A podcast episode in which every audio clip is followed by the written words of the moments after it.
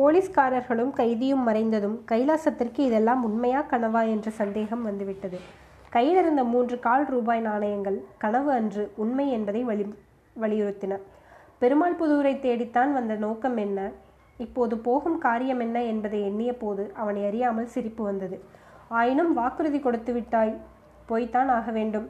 பத்து நிமிஷத்திற்கெல்லாம் பெருமாள் புதூர் வாசிகள் தங்கள் ஊர் சாலைப்புறத்தில் தீபாவளிக்கென்று வைத்திருந்த பட்டாஸ் கடையில் ஒரு மோட்டார் வண்டி வந்து நிற்கிறதென்பதை அறிந்து அதிசயமடைந்தார்கள்.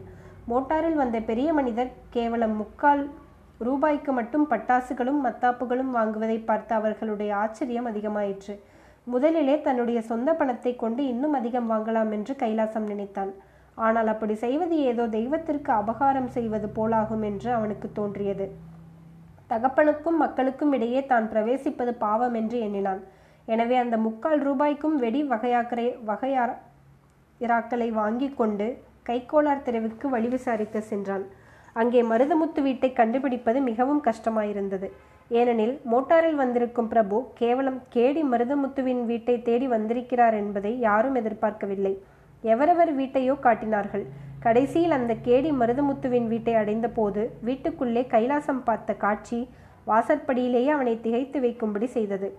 ஏழ்மை நிலையில் இருந்த குழந்தைகள் நால்வர் உயர்குலத்து மங்கை ஒருத்தியை சுற்றி நின்றார்கள். அவள் ஒரு மூட்டையிலிருந்த துணிமணிகளை எடுத்து அக்குழந்தைகளுக்கு ஒவ்வொன்றாய் கொடுத்து கொண்டிருந்தாள். அந்த மங்கையார் பன்னிரண்டு வருஷத்திற்கு முன் பார்த்த உமாவின் உருவம் கைலாசத்தின் மணக்கண் முன் வந்து நின்றது. அவள் இவள் அவள் தமக்கையா என்ன? இல்லை இல்லை அவளேதான். சில நிமிஷத்திற்கெல்லாம் உமா திரும்பி பார்த்தாள். ஒரு கணம் அவளுடைய கண்களில் ஆச்சரியம் தோன்றியது. பின்னர் அக்கண்களில் இயற்கை அமைதி குடிகொண்டது. சற்று நேரம் இருவரும் சும்மா இருந்தார்கள். பிறகு உமாவின் முகத்தில் தோன்றிய கேள்விக்கு பதில் கூறுவான் போல் கைலாசம் இந்த குழந்தைகளின் தகப்பனார் இவர்களுக்கு பரிசு அனுப்பினான். அவற்றை கொண்டு வந்தேன் என்றான். தகப்பனார் என்றதும் குழந்தைகள் கைலாசத்தை வந்து சுற்றி கொண்டன.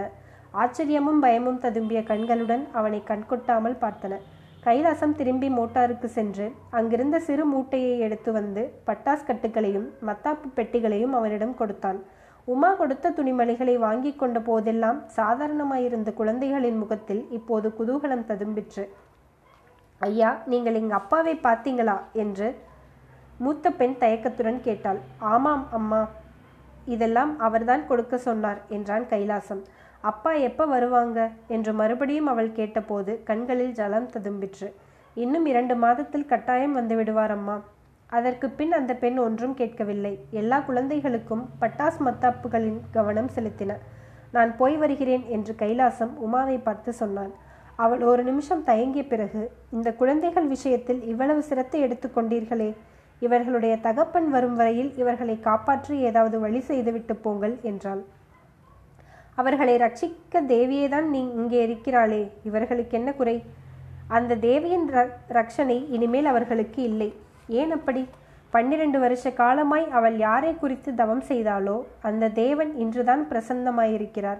அவருக்கு மனமிருந்தும் அழைத்து போனால் அவருடன் போவேன். இவர் மறுபடியும் என்னை விட்டு சென்றால் மனிதர்கள் யாரும் முடிவாய் சொல்லுமிடம் செல்வேன். கைலாசத்திற்கு மயிர்கூச்சல் எடுத்தது. இவள் என்ன சொல்லுகிறாள்? யாரை குறித்து சொல்லுகிறாள்? கொஞ்சம் விளங்கும்படி சொன்னால் நன்றாயிருக்கும் என்றான். வீட்டிற்கு வந்தால் சொல்லுகிறேன். இந்த குழந்தைகள் இங்கே சந்தோஷமாயிருக்கட்டும். வீட்டிற்கா? என்று கைலாசம் இழுத்தான். வீட்டில் என்னை தவிர என் தாயார்தான் இருக்கிறாள். வேறு யாரும் இல்லை.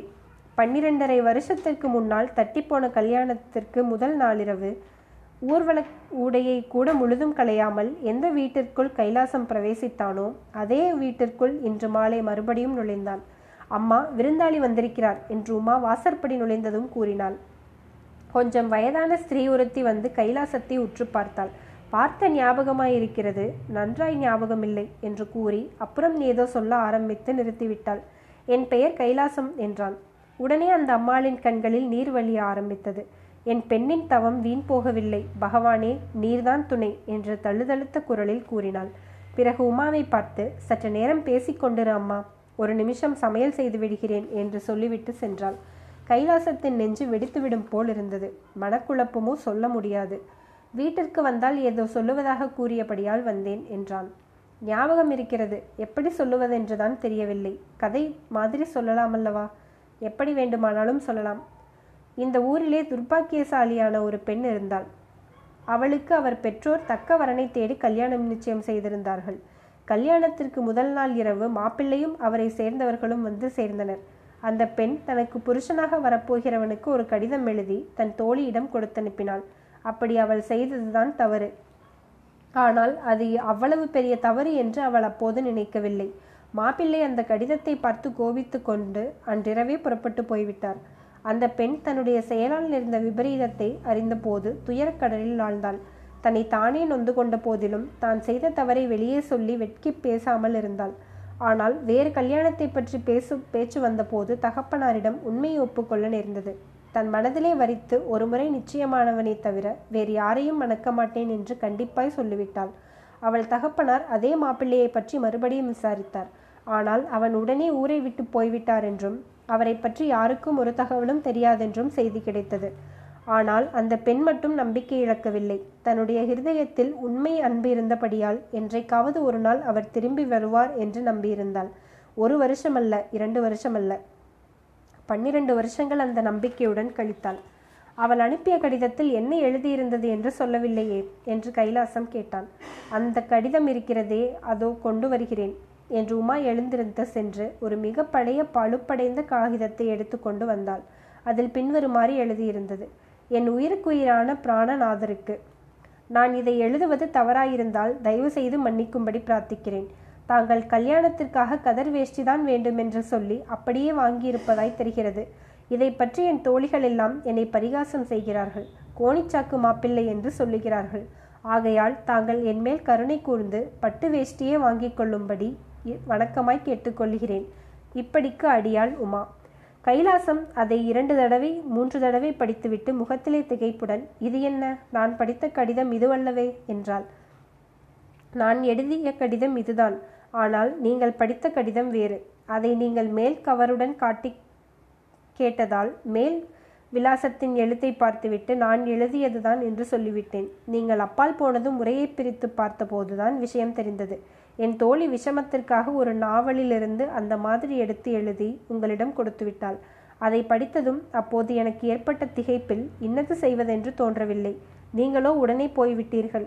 பகவானே அந்த நாட்களில் நான் அனுபவித்த வேதனையை நினைத்தால் இப்போதும் உடல் நடுங்குகிறது. அடடா என்ன அநியாயம்? அந்த விஷமக்கார பின் அப்படிப்பட்ட காரியம் ஏன் செய்தாள்? பாவம் அவள் பட்ட துன்பம் கொஞ்சமும் இல்லை. தன்னுடைய குற்றத்தை ஒப்புக்கொண்டு அழு அழு என்று அழுதாள். என்னுடைய அசல் கடிதத்தை திருப்பிக் கொடுத்தாள். ஆனால் அப்போதும் சரி இப்போதும் சரி. அவள் பேரில் எனக்கு கோபமே கிடையாது. நான் உங்களை கதர் கட்டிக்கொள்ள வேண்டாம் என்று எழுதியதற்கு தண்டனையாய் ஏற்பட்டதுதான் என்னுடைய துன்பம் என்று கருதி வந்தேன். அதற்கு பிராயச்சித்தமாக அந்த வருஷம் முதல் ஒவ்வொரு தீபாவளிக்கும் ஏழை குழந்தைகளுக்கு கதர் வேஷ்டி இனாம் அளித்து வருகிறேன். இந்த வருஷம் வாங்கிய கதர் வேஷ்டியில் தற்செயலாக ஒரு ஜோடி மிகுந்திருக்கிறது. மருதமுத்து மகாராஜனாயிருக்க வேண்டும். அவன் சிறையிலிருந்து தப்பி ஓடி வந்திருக்காவிட்டால் இன்று உன்னை நான் சந்தித்திருக்க மாட்டேன் அல்லவா? என்றான் கைலாசம். அவன் ஏழேழு ஜன்மத்திற்கும் மகாராஜனாயிருக்கட்டும். அவன் போன வருஷத்தில் எங்கள் வீட்டில் கன்னம் வைத்து திருடிவிட்டு ஜெயிலுக்கு போயிராவிட்டால் இன்று அவன் குழந்தைகளுக்கு துணி வாங்கி கொண்டு நான் இங்கே வந்திருக்க மாட்டேன் என்றாள் உமா. பன்னிரண்டு வருஷ காலமாய் தீபாவளி கொண்டாட்டம் இல்லாதிருந்த பெரிய வீட்டில் இந்த வருஷம் தடபுடலாய் தீபாவளி உற்சவம் நடப்பதை பார்த்து பெருமாள் புதூர்வாசிகள் அளவில்லாத ஆச்சரியமடைந்தார்கள்.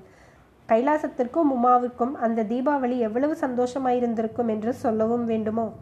ஆனால் அவ்வளவு நெடுங்காலம் பிரிந்திருந்து எதிர்பாராத முறையில் ஒன்று சேர்த்த அந்த காதலர்களின் ஆனந்தம் கூட அதே சமயத்தில் மருதுமுத்துவின் மக்கள் ஒரு சீன வெடி சுட்டதில் அடைந்த இன்பத்திற்கு ஈடாகுமா என்பது சந்தேகம்தான்.